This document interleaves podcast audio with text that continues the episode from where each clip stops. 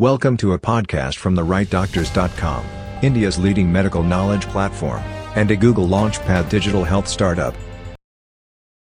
Good morning. Thank you for joining us. We got very good news over the weekend. Uh, the Food and Drug Administration issued an emergency use authorization for a third safe and effective vaccine, the Johnson & Johnson vaccine, which will help us defeat the pandemic. While we have much work ahead of us, on so many fronts, this is certainly a very encouraging development.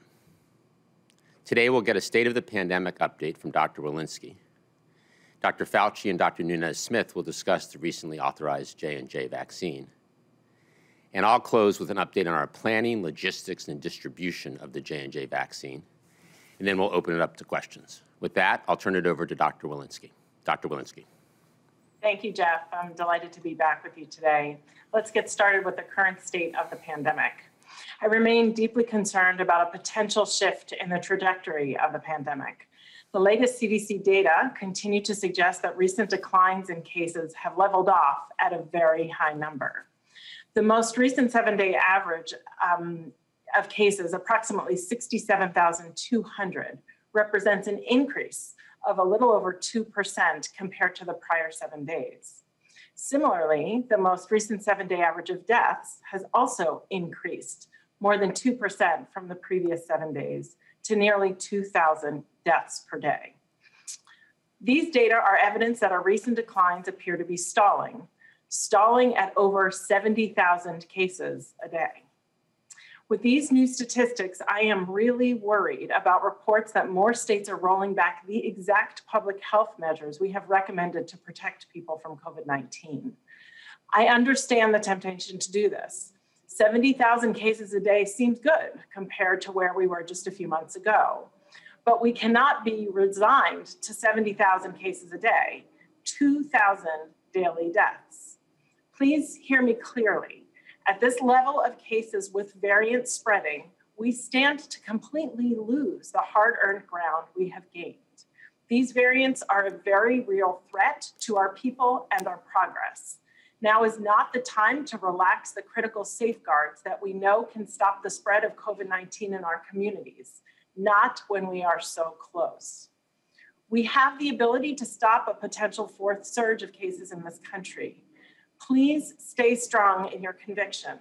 Continue wearing your well fitted mask and taking the other public health prevention actions that we know work. Ultimately, vaccination is what will bring us out of this pandemic. To get there, we need to vaccinate many more people. Yesterday, CDC's Advisory Committee on Immunization Practices, or ACIP, endorsed the safety and efficacy of Janssen's COVID 19 vaccine. After the ACIP met, I was heartened to sign their recommendations for use of this vaccine in people 18 or older. This means we now have three safe and highly effective vaccines that prevent serious illness, hospitalization, and death from COVID 19. Importantly, ACIP does not state a preference for a particular COVID 19 vaccine Rather, they recommend that individuals can get any of the ACIP recommended COVID 19 vaccines, and they encourage individuals to receive the earliest vaccine available to them. The Janssen vaccine is a much needed addition to our toolbox and increases the number of vaccine doses available and makes it possible for people to get, for more people to get vaccinated and protected from COVID 19. It also offers several unique benefits. It's a single dose vaccine that provides COVID 19 protection with just one shot. That can help fully vaccinate people who may have difficulty or who are not interested in returning for a second dose. For those administering the vaccine, the vac- this vaccine is also easier to store and transport since it does not need to be kept in a freezer. This will make it easier to provide vaccine in more community settings and mobile sites as supplies scale up. Having multiple types of vaccine available, especially ones with different dosing regimens and different storing and handling, offers more flexibility. For example, clinics and mass vaccination sites that do not have freezer capacity may be able to use the Janssen vaccine, increasing access to more communities. I know that many Americans look forward to rolling up their sleeves with confidence as soon as a COVID 19 vaccine is available to them. We are working hard to get and distribute these vaccines to your communities. I also know that some people may, may not be there today and may still have questions about these vaccines, including wanting more information about the process for developing and authorizing them. That's natural.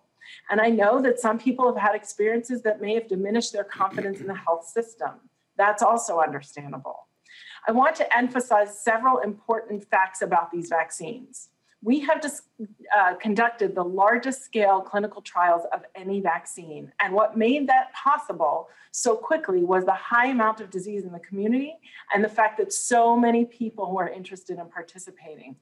All of the available data show that these vaccines are safe and are highly effective over 100,000 people participated in clinical trials to evaluate the safety and effectiveness of these vaccines, and they have all met rigorous FDA's scientific standards.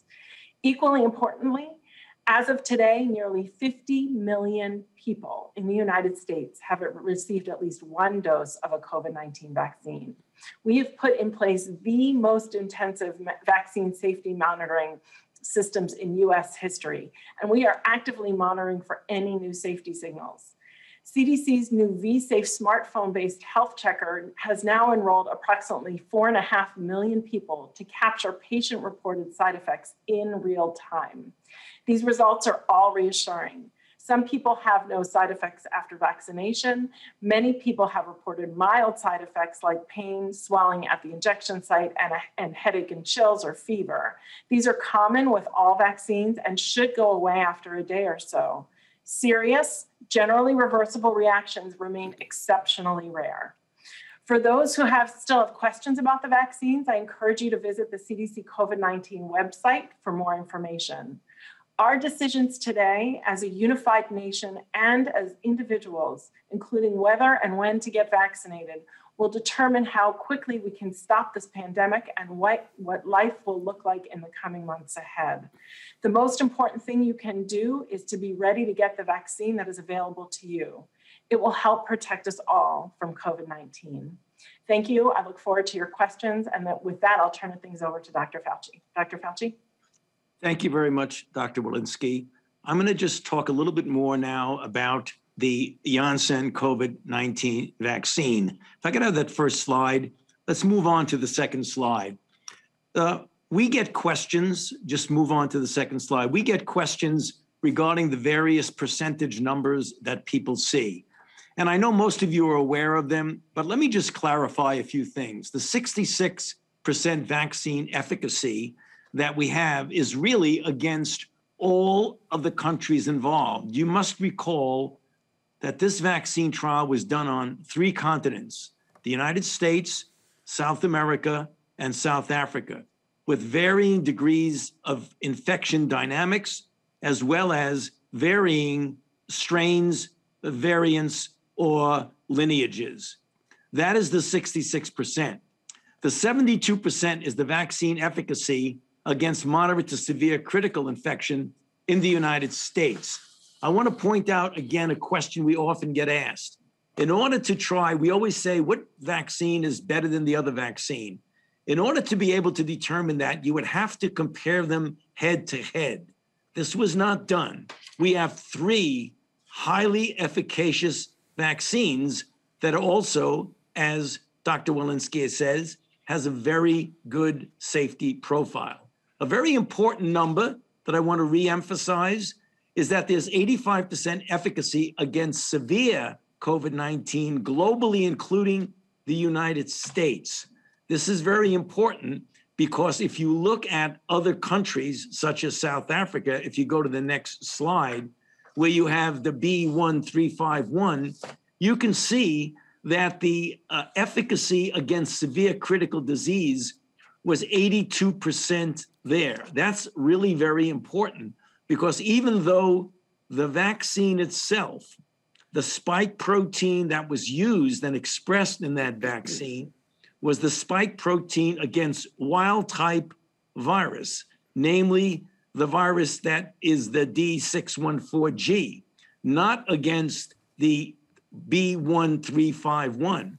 So even though the vaccine itself was not specifically directed against those variants, it did extremely well when it came to preventing severe critical disease. And as we've heard many times now, there were no hospitalizations or deaths in any of those studies. Next slide. I want to just spend a minute now telling you the difference between the mRNA and the Ad26 because we often get asked that question. As we've said on previous briefings, the mRNA that's injected into the muscle codes for the spike protein in the proper configuration. The body sees that and makes an immune response against that, giving you the protection that has been shown with both of the mRNA vaccines. Next slide. In contrast, the Janssen COVID 19 vaccine approach is to take a common cold, harmless, non replication competent virus called adeno 26, in which the DNA of the SARS spike insert was given into the genome. That virus is then injected into an individual. The DNA then transcribes the RNA. The RNA then gives you the spike protein. The ultimate end game is that both of the viruses, excuse me, both of the vaccines ultimately result in a spike protein in the right conformation that gives the body the opportunity to feel that this is the actual virus that it's seeing when it's not. It's the protein. Next slide. And so, just to put everything into perspective, we've shown this slide before. We now have, again, the third vaccine that is highly efficacious, as shown here, which has been granted an EUA, as has been described by Dr. Walensky. Let me go to the last slide and just make a comment that I think people do not seem to appreciate. And it has to do with what goes into making these vaccines successful. I have as the title of the slide the role of the NIH and the US government in the development and testing of J&J. I think what people don't appreciate is that there have been decades of investment in basic preclinical and clinical research to actually develop the adenovirus 26 vector. A lot of work done by Dr. Dan Barouch and his colleagues up at Harvard. The development of the stabilized prefusion spike protein was done by scientists at the NIAID Vaccine Research Center. The utilization by J&J of the extensive domestic and international clinical trials network that was established for actually for HIV and influenza. Also, the NIAID funded core lab at the HVTN at the Fred Hutchinson Cancer Research Center performed all the immunological testing.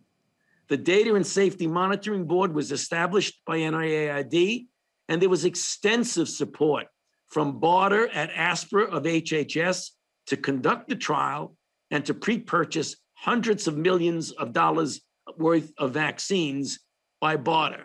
So it's a complicated process. So even though it looks like it was quick and it was done in a very relatively short period of time, there was a lot of effort, including fundamental basic preclinical and clinical research that went into that.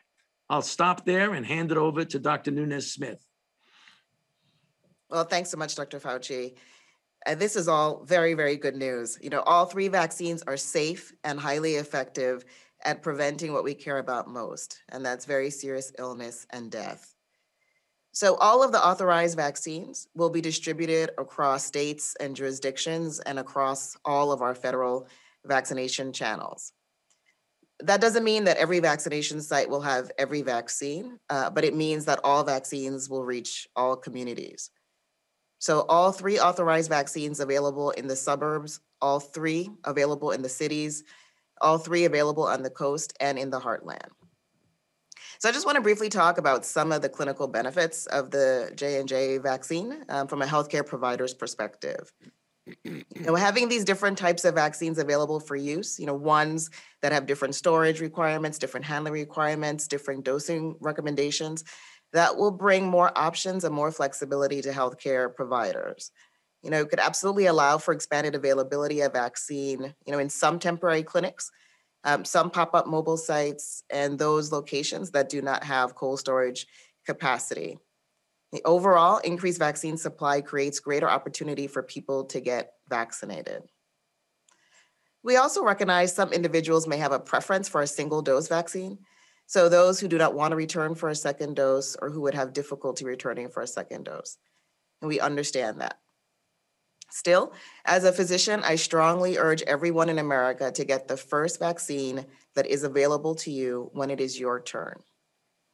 Uh, if people want to opt for one vaccine over another, you know, they may have to wait. Time is of the essence. Getting vaccinated saves lives. No doubt, communities across the country have been devastated by this pandemic. The vaccines and vaccinations are a critical tool in bringing this unprecedented pandemic to an end. And now we have three. And so, for that, in addition to the scientists, I want to thank all of the clinical trial participants for their contributions to scientific discovery. You know, for this, for this vaccination campaign to be successful, vaccines will have to reach everyone. And so kudos to those states and jurisdictions who are already working closely with trusted leaders in the hardest hit communities to ensure fair and equitable access to vaccinations. This is best practice. So again, all three vaccines have been proven safe, highly effective at preventing severe disease, hospitalization, and death from COVID-19 after full immunity. And if I could leave people with one message, it is this get vaccinated. But the first vaccine available to you, protect yourself, your family, and your community from COVID 19. And with that, I'll turn it over to you, Jeff. Well, thank you, Dr. Nunez Smith. I'll provide an update on our planning, logistics, and distribution of the recently authorized Johnson & Johnson vaccine before we open it up for questions. For the last several weeks, we've been working with governors, state and local health officials, and pharmacies and community health centers to ensure we were ready to roll out the J&J vaccine immediately after FDA approval and CDC recommendations. Starting yesterday, we began executing on our plans by distributing 3.9 million doses of Johnson & Johnson to states, tribes, and territories and also to pharmacies and community health centers. Johnson & Johnson doses will be delivered as early as tomorrow. We're allocating the J&J vaccine the exact same way we allocate Pfizer and Moderna's vaccine, proportional to a state, tribe, or territory's population. So, for example, if a state represents 2% of the U.S. population, it receives approximately 2% of the Pfizer allocation, 2% of the Moderna allocation, and will now receive 2% of the J&J allocation that is made to states, tribes, and territories. We have directed states to manage distribution of all three vaccines in a fair and equitable way. And we will continue to monitor that closely. As part of that work, the CDC is tracking distribution of vaccines across a range of equity metrics, including zip codes and social vulnerability index data. We have three very effective vaccines, and all communities should have equitable and even access to each vaccine. As to the expected supply of Johnson & Johnson vaccine, this week we'll distribute 3.9 million doses. That is the entirety of Johnson & Johnson's current inventory.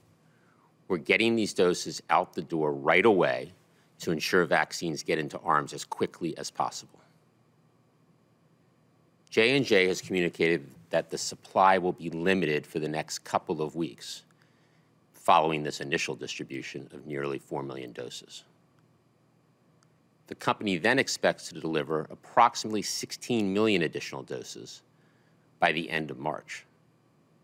However, as we have discussed with governors and their teams and with federal partners, we know that J&J distribution and delivery will be uneven across these early weeks in March, and the company expects the delivery to be predominantly in the back half of the month. Overall, on the J&J vaccine, we've done the planning. We have the distribution channels in place, and we're getting doses out the door as quickly as possible to get shots in arms. So we're focused on execution, and that includes the important work of ensuring that we continue to increase overall vaccine supply, increase the number of vaccinators, and increase the number of places Americans can get vaccinated. Next, I want to provide an update on the pace of doses being administered. As you can see on our weekly vaccination report, the current seven-day average is 1.7 million shots per day. Given that the first couple of days in this seven-day period included the storm impacts, 1.7 million actually understates the current pace. Over the weekend, we experienced new record levels of daily vaccinations. That said, we have much more to do on all fronts in our war on this pandemic. There is a path out of this pandemic, but how quickly we exit this crisis depends on all of us. And that's why I encourage everyone to take the advice of Doctors Walensky, Fauci, and Nunez-Smith. Follow the public health guidance. Get vaccinated when it's your turn.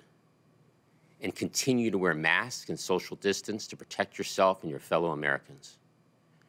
We will continue doing everything we can as a federal government to defeat this virus. But it'll take all of us stepping up to do our part. With that, let's open it up to questions. Great. And a reminder to please keep your questions to one question only. First up, we'll go to Elizabeth Weise at USA Today.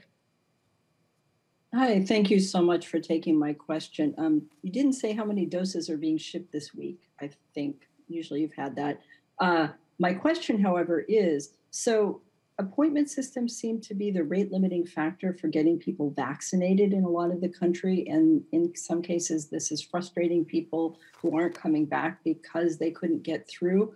As states move into phase 1B and 1C, and we get tens of millions of more Americans who are eligible, how is this system going to cope, and what are you doing to strengthen it? So the number of doses is 3.9 million. So that was the entire J&J inventory, and all of those doses are being shipped this week. You know, I, I, I think scheduling um, an appointment is too difficult, remains too difficult in too many places. You know, in some states or in some locales, things have gotten better.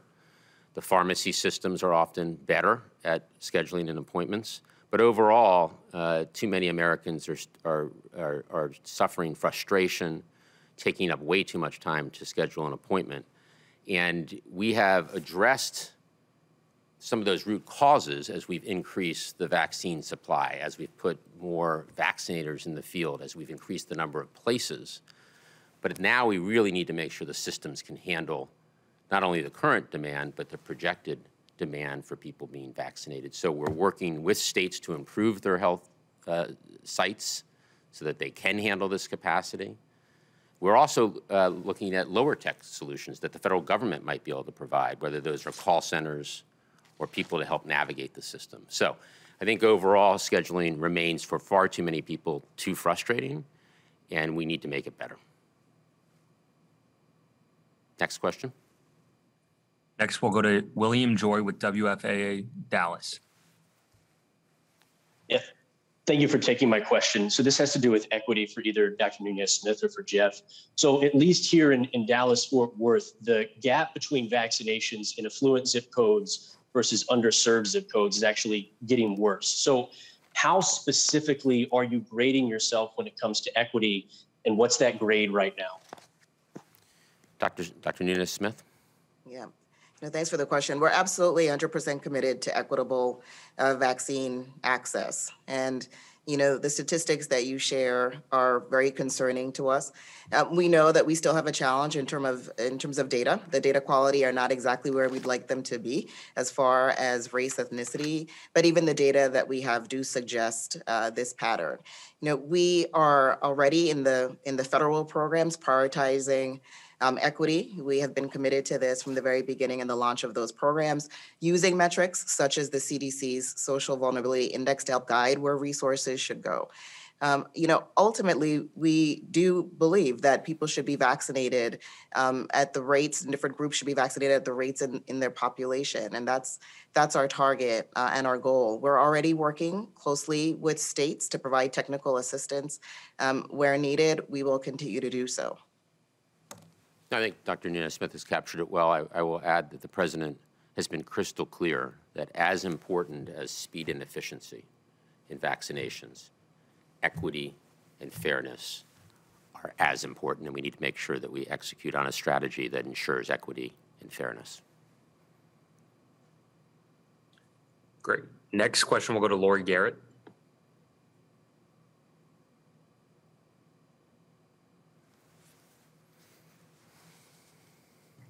Sorry, had a moment of unmuting. Thank you very much. Uh, yes, I have a question regarding the variants, and this would go to both uh, Drs. Fauci and Walensky. Uh, we have this new New York variant that jumped from 0.2% of identified viruses in early November to now about 28% in New York, and it seems to have arisen in an HIV/AIDS patient. Um, indicating the possibility that we could see variants arising in highly immunosuppressed individuals and they're warning that it may be colonizing um, nasal cells with very high, like tenfold affinity for ACE2 receptors. And that's a site pretty privileged in terms of IgG neutralizing antibodies. Um, so I wonder, my question is, how worried should we be about this particular variant? And is it possible that vaccinated and COVID surviving individuals who have neutralizing antibodies in their blood systems could still harbor and colonize and transmit from their noses to other individuals? Thank you. Let's start with Dr. Fauci, and then we'll go to Dr. Walensky. Dr. Fauci? Well, we certainly are taking the New York uh, variant, the uh, 526, very seriously, Laurie. Um, you know, as as you know, it it started off in what is likely in the Washington Heights section, and then has gone through multiple boroughs and is now gaining. Work done by David Ho has shown that we have to really keep an eye on that for its ability to evade both monoclonal antibody and to a certain extent um, the vaccine-induced antibody. So it's something we take very very seriously. The idea about the accessibility of antibody to the nasopharynx. I mean, that's obviously a good point. It, it's a theoretical, but it can be a real issue. So I'm sure that's going to be something that is going to be looked at and studied uh, about the degree of not only the viral load, but also the persistence of the viral load in the nasopharynx. So good points, all unknown right now, but something that we're going to be looking at very carefully. Dr. Walensky, anything to add there? I would just say we know that um, early studies actually show that these variants could emerge in a single host, in a single immunocompromised host as well. Um, and, and it's our reason to, to decrease circulating virus everywhere, but in the community as well as in individuals. I think is important because we often get asked a question that's a reasonable question. Should people who are immunocompromised get vaccinated? And the answer is absolutely yes. absolutely yes. Because that's not only important for them for their own health, but that could be the breeding ground of the the uh, the emergence of, of variants for the simple reason that if you don't clear the virus rapidly, you're going to have immunological selection within a given individual. And as Laurie said correctly, that was probably how all this started with 526.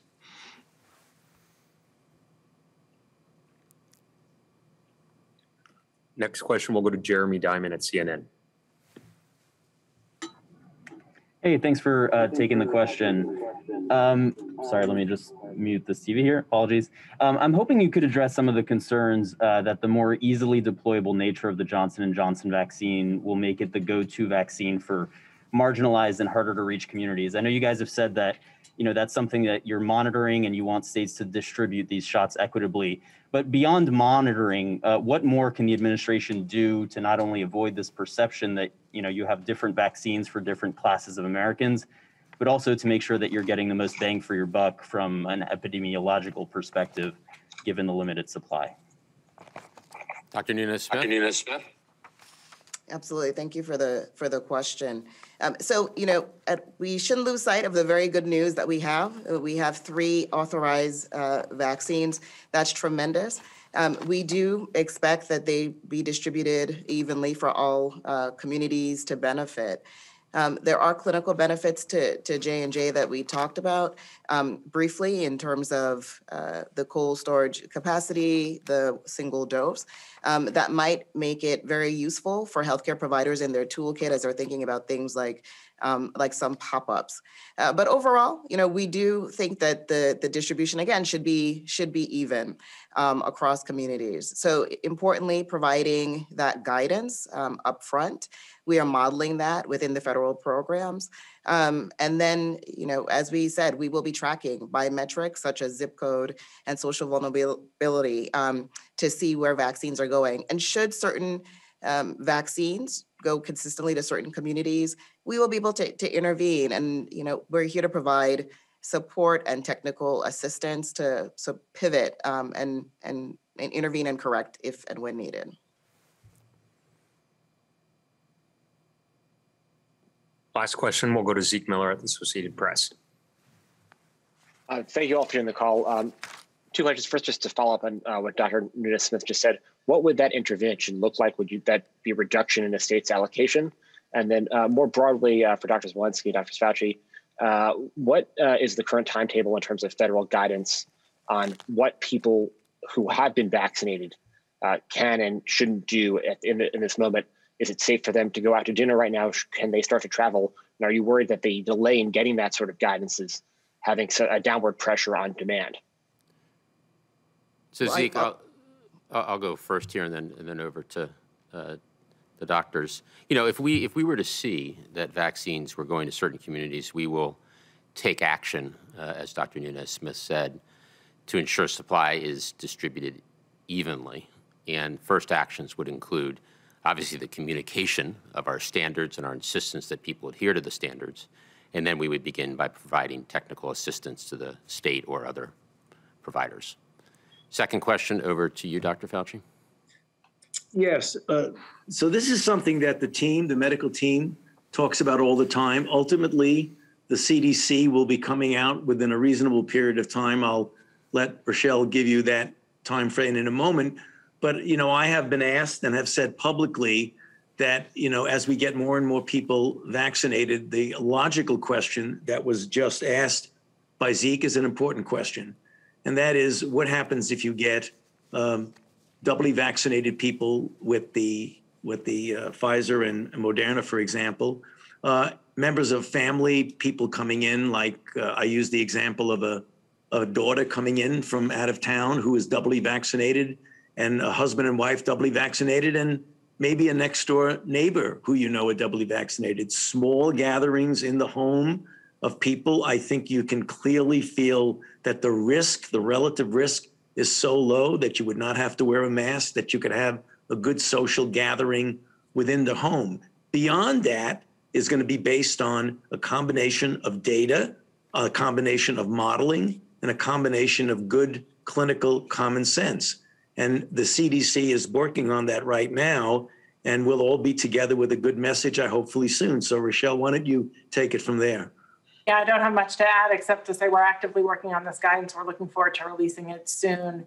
Um, at the same time, and I, I, would agree with all that Dr. Fauci has said, at the same time, I want to really keep our eye on the fact that we um, we are in, our cases are increasing right now, um, slightly, and but they are, and so you know the goal is not to sort of open up travel, open up all of you know things because um, people you know we're, we're scaling up vaccination.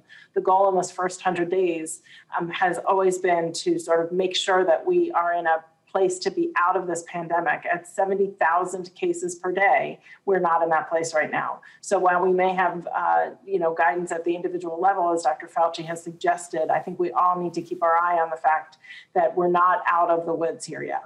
Yeah, it, the environment of, as I just mentioned, the setting in a home of a small group of people having dinner together, all of whom are vaccinated, is very different when you step out the door and go into a society that has 70,000 new infections per day. So, amen to what Dr. Walensky just said. I want to thank everybody for joining today. We'll be back together on Wednesday. Thank you. You are listening to a podcast from therightdoctors.com. We bring insights from the world's best medical minds to audiences worldwide. The Right Doctors is a Google Launchpad digital health startup and is a knowledge partner of choice for medical conferences, CME, specialty journals, and scientific events from the field of medicine. If you like this podcast, share it with your friends and visit our website, www.therightdoctors.com.